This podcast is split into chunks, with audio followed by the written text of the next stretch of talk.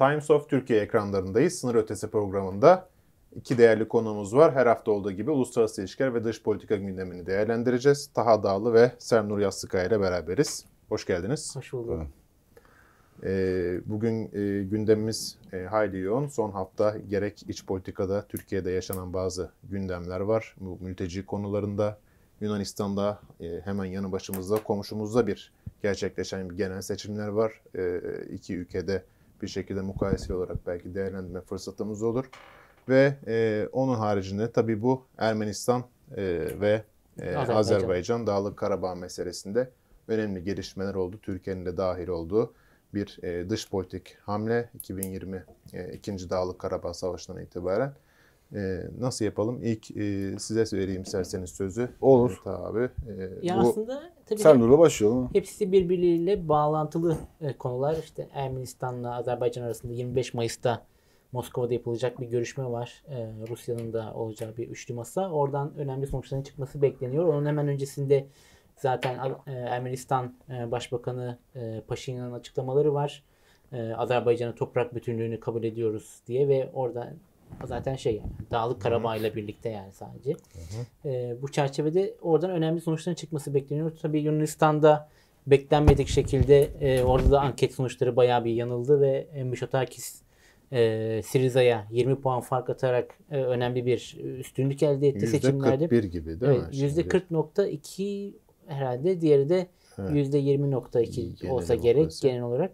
E, orada Çipras bayağı bir e, darbe yedi. Hatta işte Yunan medyası da, e, O ne anlama geliyor sen sana göre? Yani Miçotakis'in bu seçim yani Miçotakis'in şimdi başarısı. Değerlendirmeleri... Yani şeyi soracağım. Hani bu e, Türkiye karşıtlığında zirve yaptı Miçotakis dönemi. Evet. Bunun ne kadar etkisi vardı sana göre?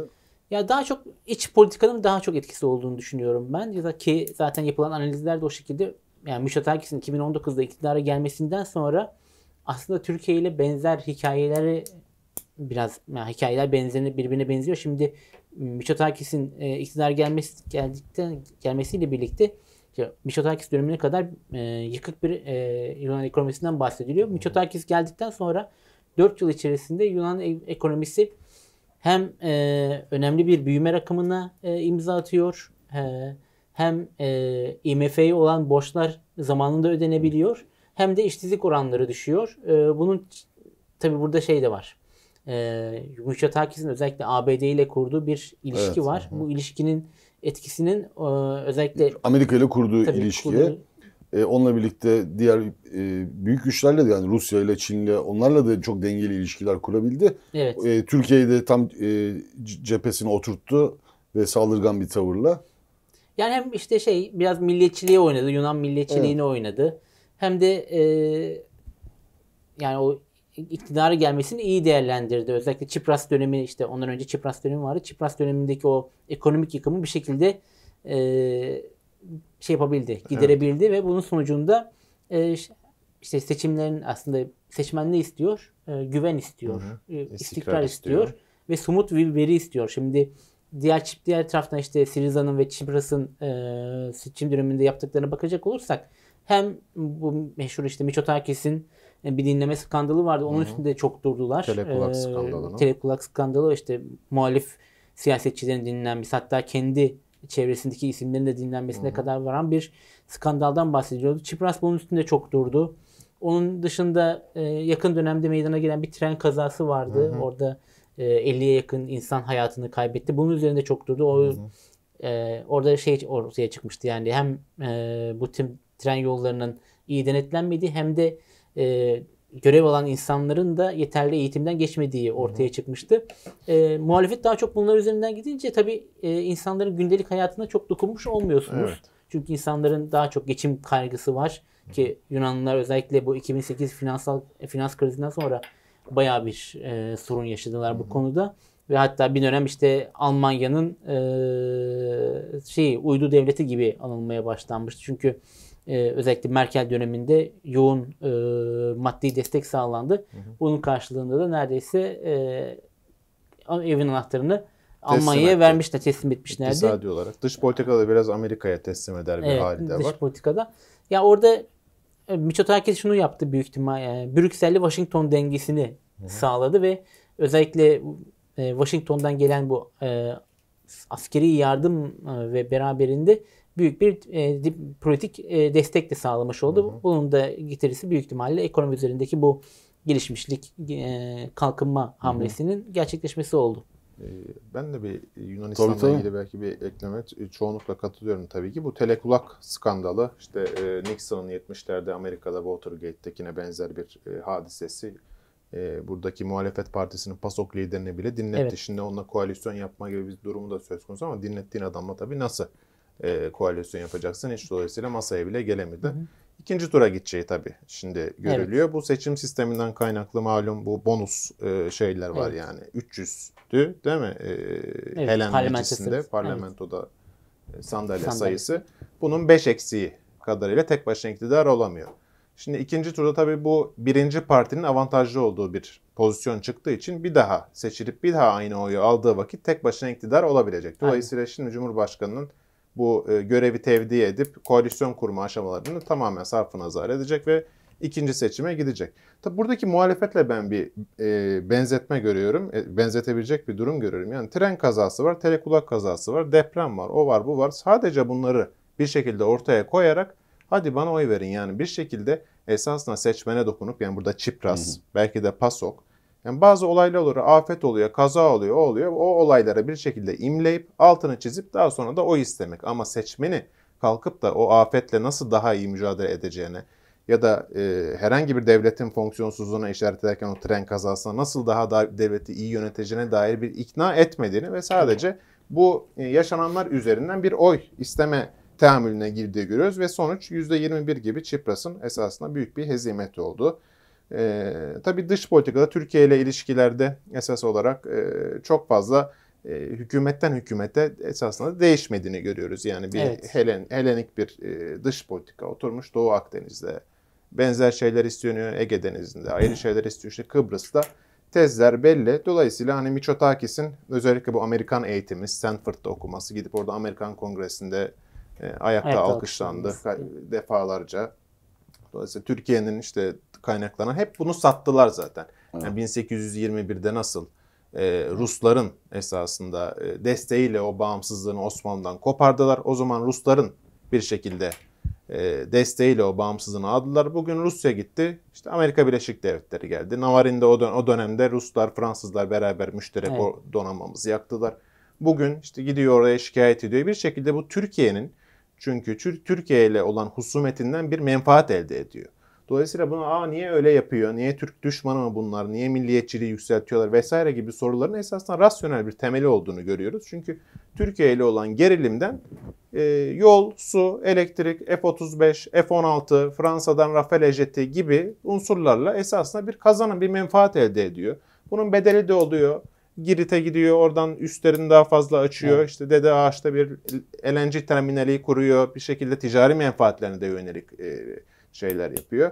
Ve Amerika Birleşik Devletleri ile ve Yunanistan'ın tabii Türkiye'nin hep e, bu Ankara'dan yönetilen daha özgür bir dış politikasının cezalandırma yönünde bir e, Amerika Birleşik Devletleri'nin Yunanistan'ın lehine bir dış politika takip ettiğini esasında görüyoruz. En son Güney Kıbrıs'taki şeye e, Limassol'e çektiği bu e, Destroyer'ı birkaç ay önce gene bir denizaltı göndermişti evet, yanılmıyorsam. Dolayısıyla yani orada NATO müttefikinin e, dururken e, bu böyle bir e, defakto bir adım ve tabii e, 1960'tan beri süre gelen bu silah ambargosunu tabii bozması ve Güney Kıbrıs Rum Cumhuriyeti'ne bir şekilde silahla evet. e, silah vermeye başlaması tamamen Türk dış politikasını esasında olumlamadığını gösteren unsurlar olarak görüyoruz. Yani ikinci seçim şeyde e, ikinci turda Miçotakis'in tabii kazanacağı herhalde öngörülüyor. E, yani evet büyük ihtimalle öyle olacak. Şimdi zaten Miçotakis hükümet kur, kurma görevini tekrardan Cumhurbaşkanı'na iade etmiş. 25 Haziran olarak da yeni seçim tarihini istiyor. Ee, tabii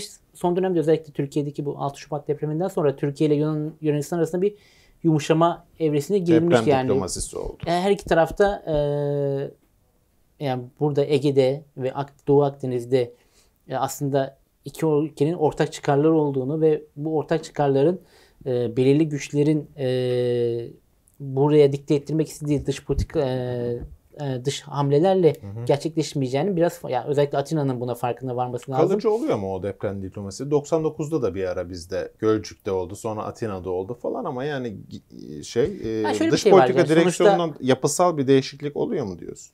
Yani yapısal bir değişiklik olmaz çünkü her iki taraf da e, ne istediğini farkında ve e, işte burada iki tarafında çıkarları söz konusu ve bu çatışan çıkarlar var ama bu çatışan çıkarların da yanında ortak e, çıkarlar da söz konusu. Şimdi Ege'de ve Doğu Akdeniz bir e, gerilim olduğu zaman şimdi özellikle e, Yunan, Yunanistan tamamen bir turizm e, endüstrisinde Doğru. endeksli bir ülke. Zaten bir moratoriumumuz var yani turizm zamanında işte tatbikat yapmayalım. Bak sen de kazan falan. ben de Evet. kazanayım gibi. Aynen ve bu bölgede gerilim olduğu zaman e, aslında bölgeyi ayağa kaldıracak e, projelerin de hayata geçmesi zorlaşıyor ve bu iki tarafın da ka- e, kaybetmesine neden olabilecek noktalara savruluyor.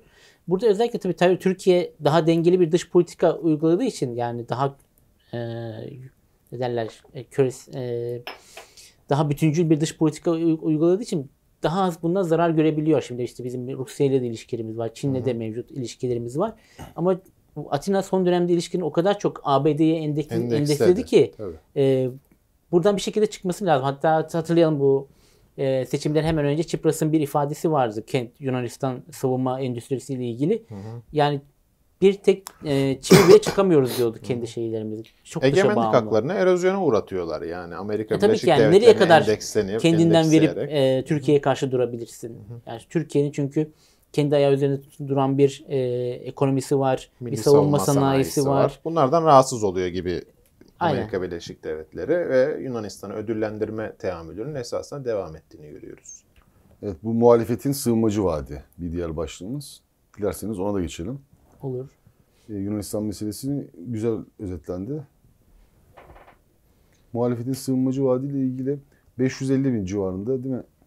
Ee, sığınmacı bugüne kadar ülkelerine gönderildi güvenli yollardan. Tabii ülkeden ülkeye göndermek konusunda Ürdün de mesela gönderiyor bazen. Tekrar e, ölüler ya da yaralılar falan geliyor Evet. geriye. Evet. Ya da işte Lübnan da yapıyor bunu. Ama Türkiye'nin ikisi şu 550 bin taneyi gönderdi.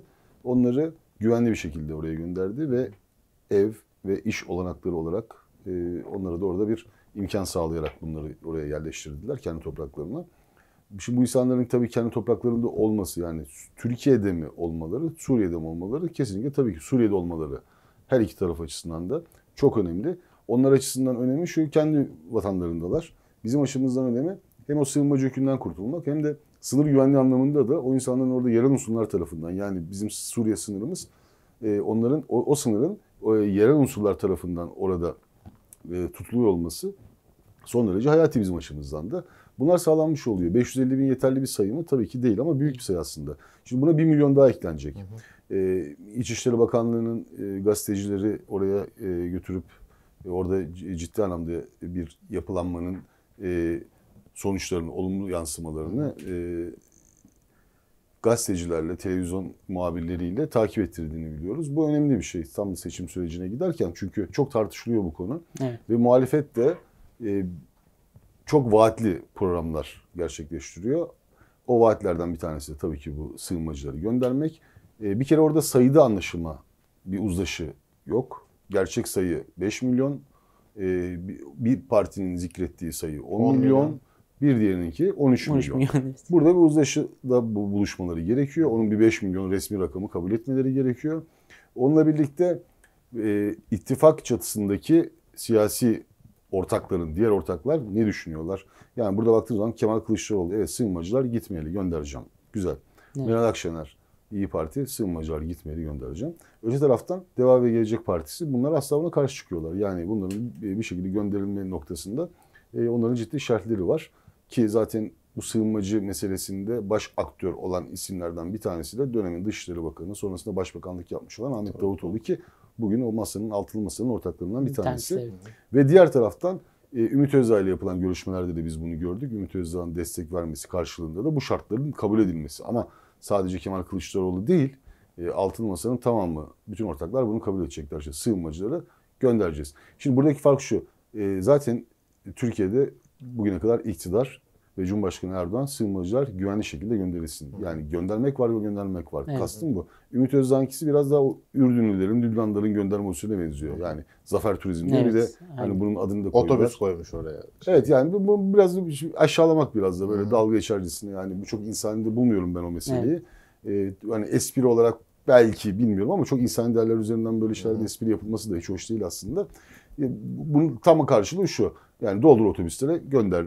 Nereleri varsa görsünler. Evet, aynen. Yani böyle bir şey e, böyle bir şey e, yani Türk si- siyasetinin geleneğine, Türk politikasının geleneğine, geleneklerine de aykırı bir durum. Yani Yunanistan yapıyor. Evet, Yak- evet. Yaptı. bu, Bot bu yapılan bir şey. Yani Trump da yaptı bunları. Yani çocuklar falan kafeslerde falan tutuldu. Yani bu- Amerikalılar yapıyor, Avrupalılar yapıyor, Yunanistan yapıyor. Dediğim gibi botları şişiyorlar, İngiltere işte batırıyorlar. son. Tabii İngiltere yaptı. Ruanda değil mi? Ruanda'ya evet. Yani ama bu yani Türkiye açısından e, kabul gören bir şey değil. Yani bunu Türk halkı, Türk siyaseti, Türk dış politikası e, geleneğinde, kodlarında böyle bir şey fazla yok. Yok. Biraz CHP'de var yani. Daha önce Azerbaycan üzerinde de olduğu gibi Tabii yine orada da CHP çıkıyor. Yani o CHP'de biraz var bu. Ama burada e, işte Ümit Özdağ, Kılıçdaroğlu bileşimi e, buna ışık yakarken e, diğer ortaklar e, bunun karşısında duruyorlar. Benim demek istediğim şu yani sığınmacıları göndermek vaadi üzerinden bakacak olursak bunun çok karşılıklı karşılık bulacak olan bir vaat olduğunu söyleyemeyiz. Yani bu sadece bu sığınmacılardan son derece rahatsız olan kitlenin kulağına hoş gelir Evet. ve orada kalır. Onun ötesinde bir gerçeklik payının olduğunu ben göremiyorum. Dediğim gibi 1 milyon daha Suriyelinin evlerine gönderilmesi için, güvenli şekilde gönderilmesi için orada bir e, çalışma zaten yapılıyor, başlatıldı. Bir de şu var yani apar topar bu insanları göndermenin, e, sonra da işte sınırları kapatmanın e, Türkiye'ye de bir faydası olacağına da inanmıyorum ben. Yani hem insani yönü orası apayrı ama desek ki biz de Yunanistan gibi yapalım. E, geleni vuralım, e, kapıları da kapatalım, defol gitsinler noktasında. Zafer turizmini o şekilde doldur otobüsleri gönder. Ne halleri varsa görsünler. Diyelim ki öyle oldu. Orada çok ciddi kaotik bir ortam sınırımızda e, yeşerebilir. Çok net. E, çünkü burada İdlib'de 2,5 milyon civarında bu insanlar buraya gelmişler. Öte taraftan Fırat Kalkanı bölgelerinde e, yine milyondan fazla insan ki yarısını biz orada yerleştirdik. Evet. E, ve orada bir asayiş içerisinde yani oralar artık şimdi Suriye İç Savaşı 2011'de başladığı gibi değil artık. E, orada bombardıman noktasında e, şu an bir şey duymuyoruz, kötü bir şey duymuyoruz Allah'a şükür. Çatışma ortamının azaldığını, belki çoğu yerde bittiğini görüyoruz. Birçok yerde artık savaşın o e, sıkıntılı sürecin atlatıldığını görüyoruz. İşte bu apar topar bu mültecileri ya da sığınmacıları kovarcasına oraya ne haliniz varsa görün diyerek göndermek e, Suriye'deki bu iç savaş sürecini e, daha da e, yeniden hortlatabilir ve bizim açımızdan da e, sınır güvenliği açısından da e, sıkıntılar yol açabilir. Kaldı ki bir de bu altılı masanın diğer ortağı HDP'nin buradaki tutumuna da biraz da e, bir pencere açmakta fayda var. Çünkü HDP'nin orada desteklediği grup e, Suriyeli e, sığınmacı dediğimiz ve o sığınmacı oraya gittikten sonra Suriyeli muhalif çatısındaki bölgelerde yerleşiyorlar. O insanların oradaki başlıca düşmanı PYD terör örgütü. Yani bir Evet. de bu açıdan da bir biraz e, bu açıdan da bu meseleyi irdelemekte fayda olacağını ben düşünüyorum. Muhalefetin genel olarak sığınmacı vaadi, vaadinin de bu saydığımız detayların e, içerisine çok fazla bakılarak söylenmiş sözler olmadığını düşünüyorum. Yani Efe Hoca da e, belki daha çok e, uluslararası ilişkiler boyutunda değerlendirir. Ben senin dediklerine katılıyorum. Aslında yani şimdi bu e, sığınmacı ve mülteci söyleminin dile getirildiği zamanlama da enteresan. E, işte biz e, 14 Mayıs öncesinde e, muhalefetten ya da muhalefetin adayı Kemal Kılıçdaroğlu'ndan böyle bir söylemi bu kadar e, netlikte duymamıştık. Yani belki gündemlerin 5. 6. sıralarındaydı ama bir anda işte e, Sinan Oğan'ın e, 3. E, aday olarak ortaya çıkması ve işte %5'lik bir oy oranını almasıyla birlikte bir anda baktık ki e, muhalefet kanadında bir milliyetçi e, rüzgar esmeye başladı ve bunun e, etkisiyle de bir anda e, her tarafta bir işte 10 milyon, 13 milyon mültecinin Türkiye'de olduğuna yönelik ve bunların hemen gönderileceğine yönelik bir söylem olduğunu gördük ama tıpkı diğer e, vaatleri gibi bu söylemin de altı çok boş. E, bir kere yani bölgesel konjonktür buna müsait mi? Ya Ona zaten bakmak gerekiyor. buradaki önemli olan problem yani tekrar e, üzerine basa basa vurgulamakta fayda var. Türkiye'de iktidar bu meselenin bir sorun olduğunu biliyor ve bunun çözümüne uzun zaman önce başladı ve bunun sonuçlarını da görüyoruz. Yani 550 bin tane insan bugün e, Evet. kendi topraklarına döndüler, gittiler ve daha 1 milyon içinde şu an çalışmalar yürütülüyor. Yani bunu göz ardı edemeyiz. Yani şöyle bir şey olmasın. Ümit Özdağ gönderilsin istiyor, Kılıçdaroğlu gönderilsin istiyor da işte Erdoğan aman aman e, kesinlikle göndermeyelim. İlla bunlar burada kalacaklar diyor. Evet. Öyle bir şey diyen yok. Kaldı ki Suriyeli sığınmacı dediğimiz o insanlar da zaten gitmek istiyorlar.